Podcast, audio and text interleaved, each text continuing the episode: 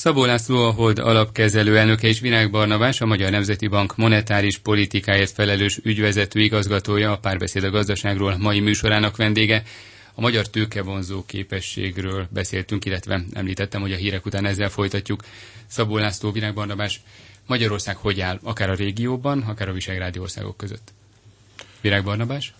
Nagyon röviden azt mondhatjuk, hogy 2010-et követően Magyarország egy sikeres stabilizációs perióduson jutott túl.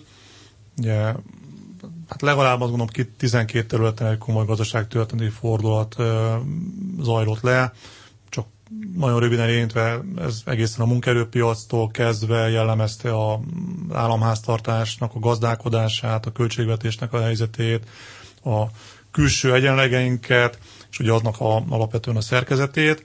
Tehát az látszik, hogy a, és egyébként a befektetői megítélésekben is ö, az tükröződik, hogy, hogy Magyarország a gazdasági teljesítőképességét és a, a gazdaságnak a, a stabilitását, illetve abszolút visszatért abba a csoportba, ahol egyébként a 2000-es évek legelején is tartott, ugye ez a visegrádi országcsoport, és vannak olyan elemek is, ahol egyébként kifejezetten még ezen csoporton belül is jól állunk, ugye csak hogy egyet emeljek ki, mert egyébként a legtöbb befektetői értékelés meg elemzés az ezzel kezd, hogy például a külső egyensúlyi helyzetünk, a folyófizetési mérlegnek az egyenlege az hogyan áll, és ebbe egyébként azt láthatjuk, hogy például Magyarország az nem csak a régió, de általában a feltörekvő országokon belül is a egyik legkedvezőbb pozícióval rendelkezik. Ugye az el, megelőzőleg sokat beszéltünk arról, hogy, a, hogy, a, hogy egy ilyen viharosabb időszak az egyes országokat, egyes régiókat hogyan érinthet. Ugye a befektetői értékítélet általában azt mondta, hogy nagyjából ez az első mutató, amit egyébként megnéznek egy ország kapcsán, hogy a folyófizetési mérleg egyenlege az hogyan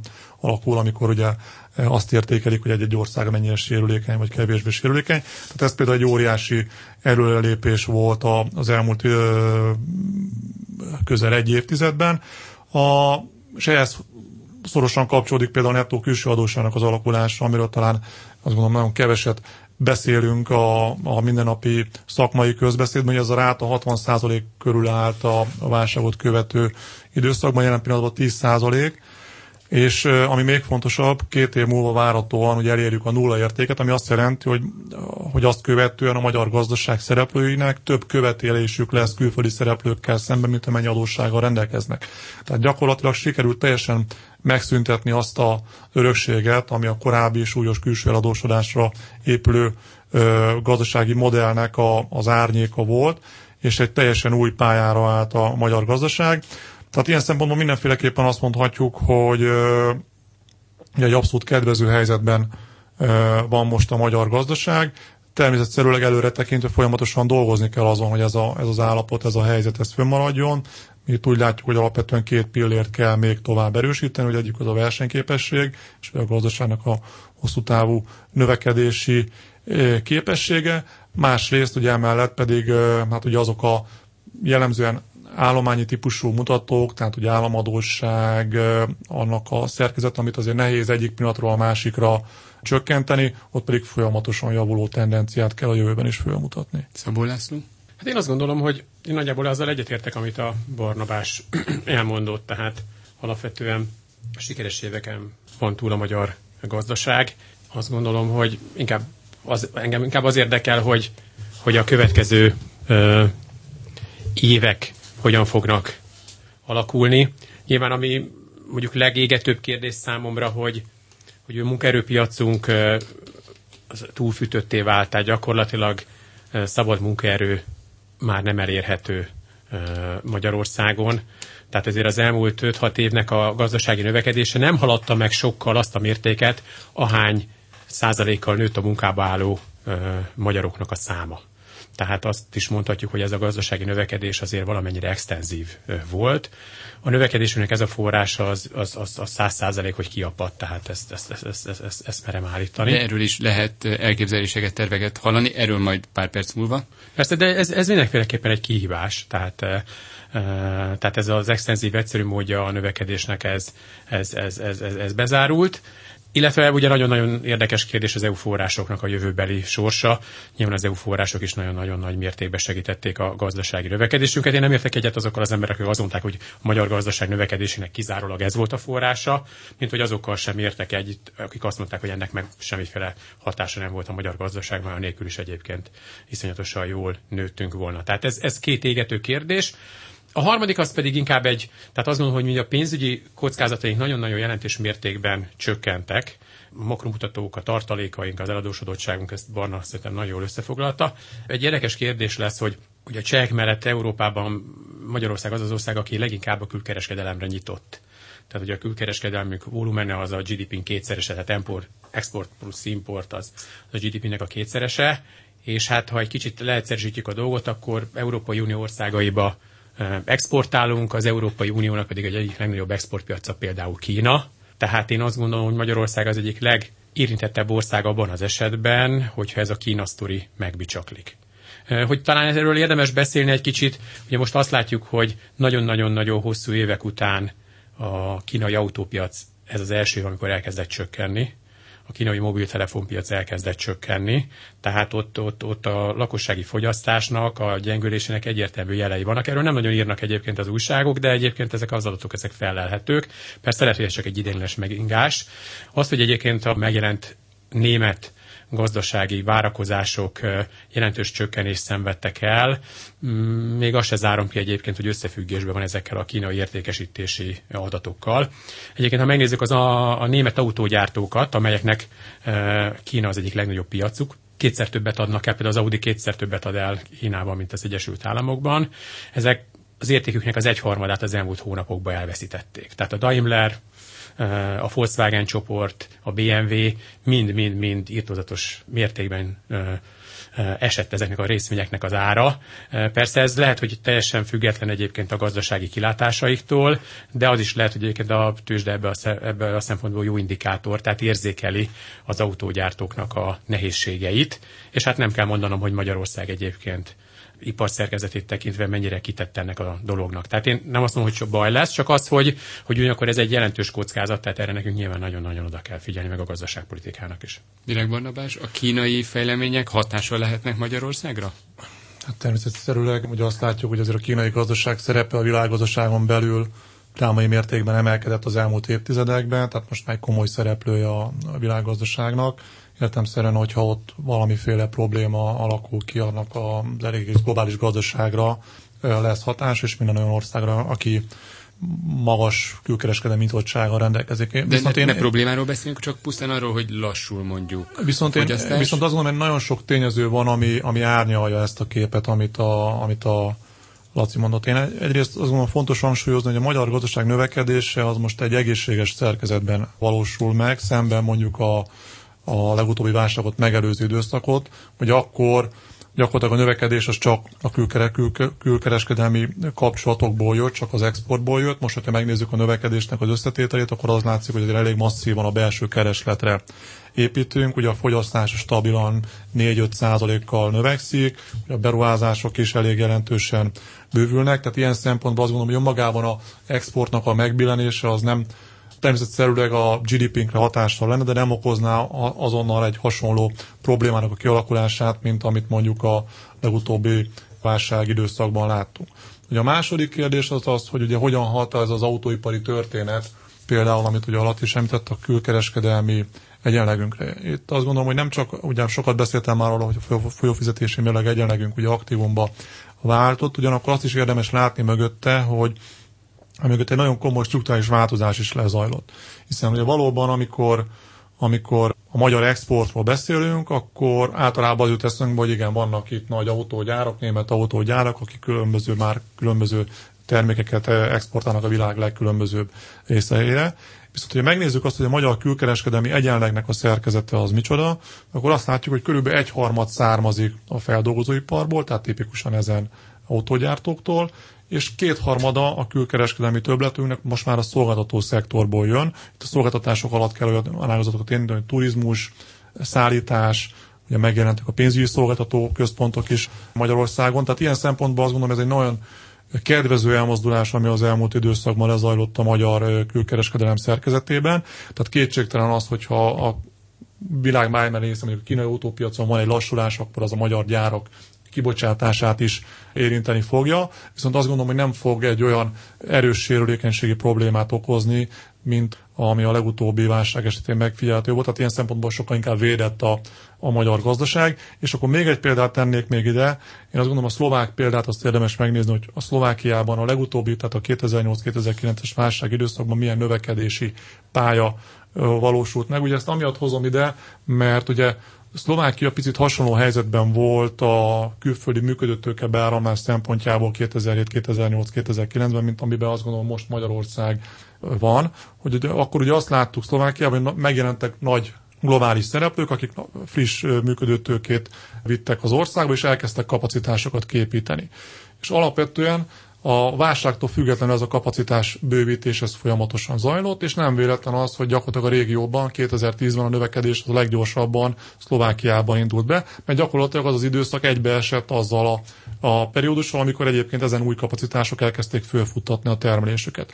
Na most ugye az látszik, hogy ugye a BM, tehát ugye a legutóbbi éreket vizsgálva nagyon sok új beruházás zajlik eh, Magyarországon, és ugye ebből Ugye a BMW volt a legutolsó szere, nagy szereplő, aki ugye Magyarország mellett döntött, tehát a tőkevonzó képesség az a gazdaságnak erős, jelennek meg új szereplők, jelentős kapacitásbővítés zajlik, ugye ezen kapacitások pont körülbelül két év múlva fognak a termelésbe belépni.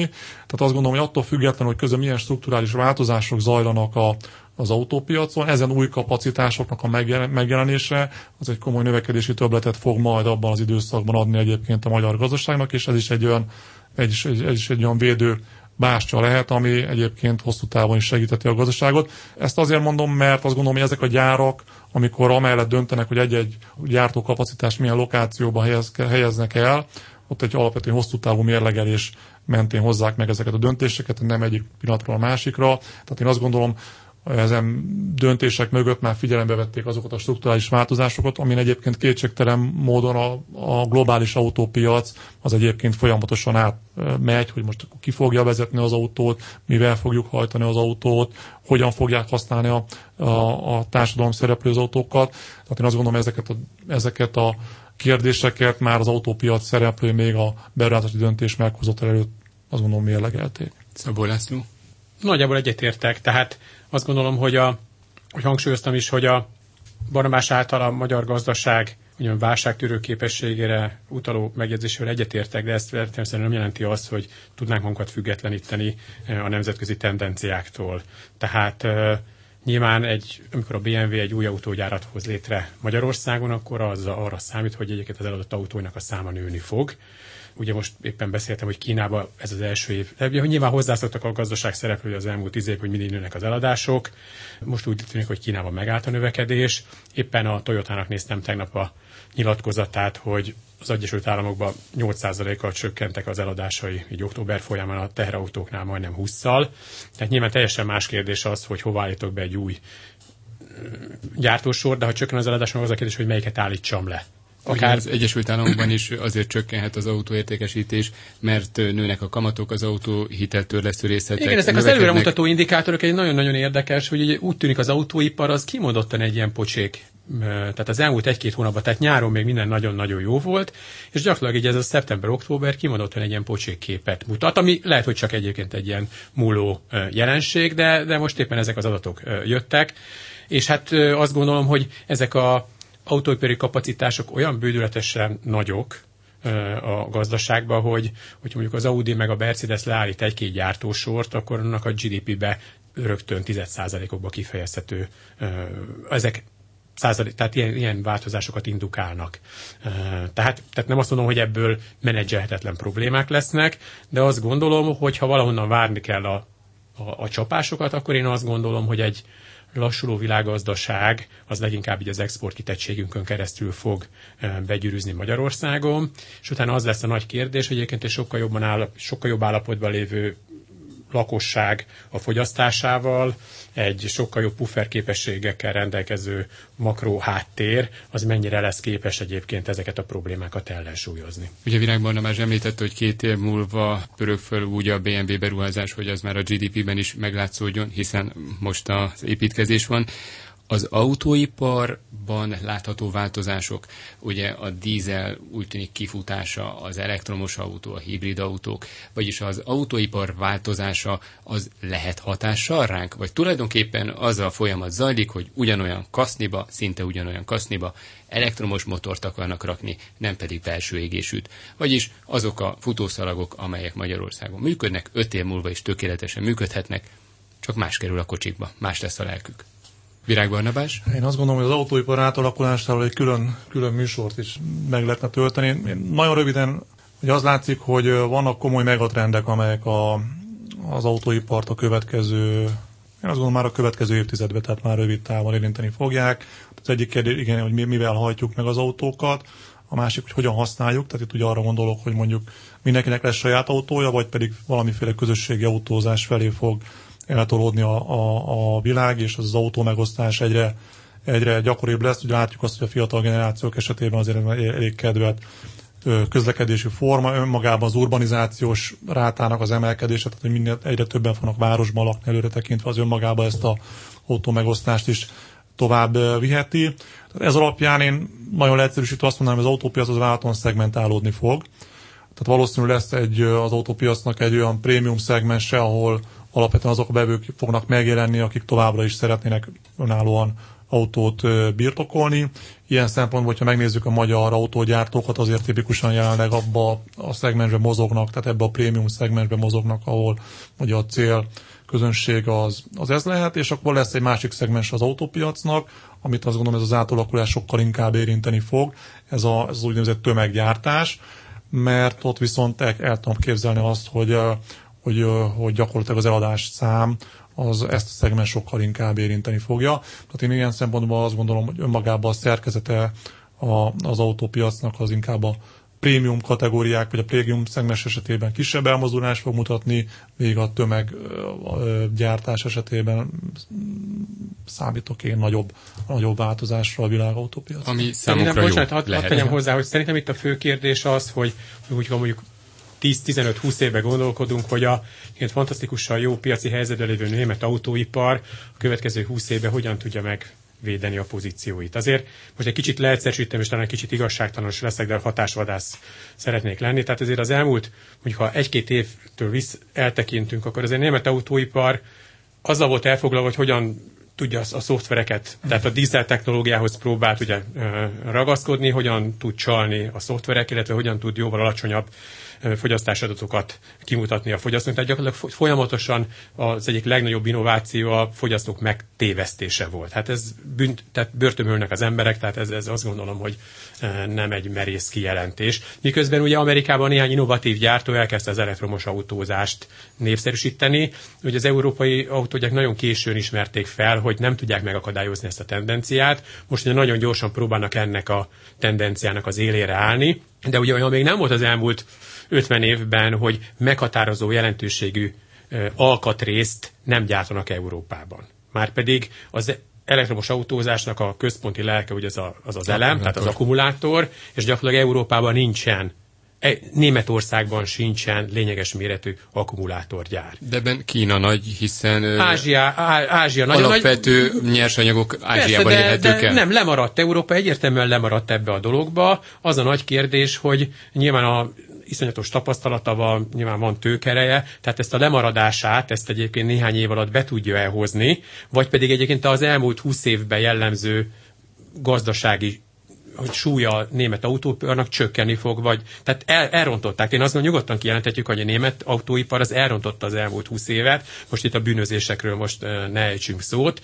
Az a nagy kérdés, hogy élére tud állni ennek a változásnak. Mert nyilván mi a német autógyártnak a gyáraknak az egyik termelési helyszíne vagyunk, tehát egy német autógyáraknak a világban betöltött, a világversenyben betöltött szerepe az nyilván bennünket is érint, hogyha ők jelentéktelenebbek lesznek, akkor azt gondolom nekünk is nehezebb lesz. Nem véletlen, hogy ugye a magyar gazdaságpolitika, ugye Szijjártó úrnak lehetett a nyilatkozatait, tehát egyértelműen minden esetben, akár környezetvédelmi problémákkal szemben is gondolkodás nélkül mindig a német autógyári érdekek mellett áll ki. Nyilván azt gondolom rövid távon Magyarországnak ez az érdeke, de jó mutatja azt, hogy mennyire függünk a német autóipartól, amelyeknek a pozíciói szerintem rosszabbak globálisan, mint tíz évvel ezelőtt voltak. Záró gondolatként a már említett munkaerőhiány. Ugye lehetett olyan terveket hallani, hogy az idősek és a hölgyek aktivitását szeretnék növelni, akár nyugdíjasokat visszahozni a munkaerőpiacra, és ez három, akár 400 ezer embert is jelentene aki megjelenhet, vagy akik megjelenhetnek a munkaerőpiacon.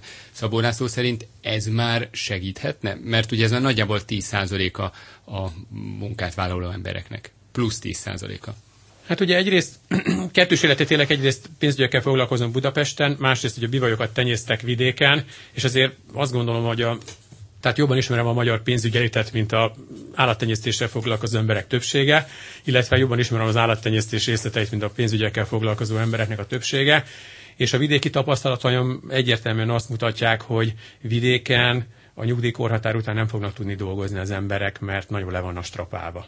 Tehát, tehát én azt gondolom, hogy az egészségügyi ellátórendszerünk és minden egyéb dolog az nem teszi lehetővé nyilván nagy tömegeknél a, a, tehát el tudom képzelni, hogy egy tanár, egy pedagógus tud tovább tanítani, de mondjuk fizikai munkások esetében nagyon sokszor azt látom, hogy amikor, tehát hogy gyakorlatilag a most kicsit túlzok, tehát ne vegyék komolyan, de, de gyakorlatilag e, szinte a halál előtt mennek az emberek nyugdíjba. Nyilván egyébként a statisztikák is ezt mutatják, hogy a férfiak esetében egyébként a nyugdíjba töltött időszak, főleg fizikai munkások esetében nagyon-nagyon-nagyon rövid. Tehát itt én azt gondolom, hogy nincsenek lényeges tartalékok. A szellemi munkásoknál el tudom képzelni, hogy ott egy kicsit nagyobb, de én azt gondolom, hogy, hogy a, az egészségügyi ellátásnak a jav, színvonalának a drasztikus javítása nélkül ezek a tartalékok, ezek, ezek, ezek, ezek talán egy kicsit nehezebben kihasználhatók, mint gondoljuk most. Virág Barnabás? Egy, egyrészt azt tenném hozzá, hogy nem véletlen, hogy ezekben a társadalmi csoportokban keresi a, vagy keressük általában a gazdaságpolitikai térben ugye a megoldásokat. Ugye, hogyha nemzetközi összehasonlításokat végzünk, akkor azt, általában azt látjuk, hogy ezekben a társadalmi csoportokban alacsonyabb a foglalkoztatási ráta, mint egyébként akár a régióban, vagy akár a nyugat-európai országban. Tehát általában ezért merülnek föl ezek a, az ötletek.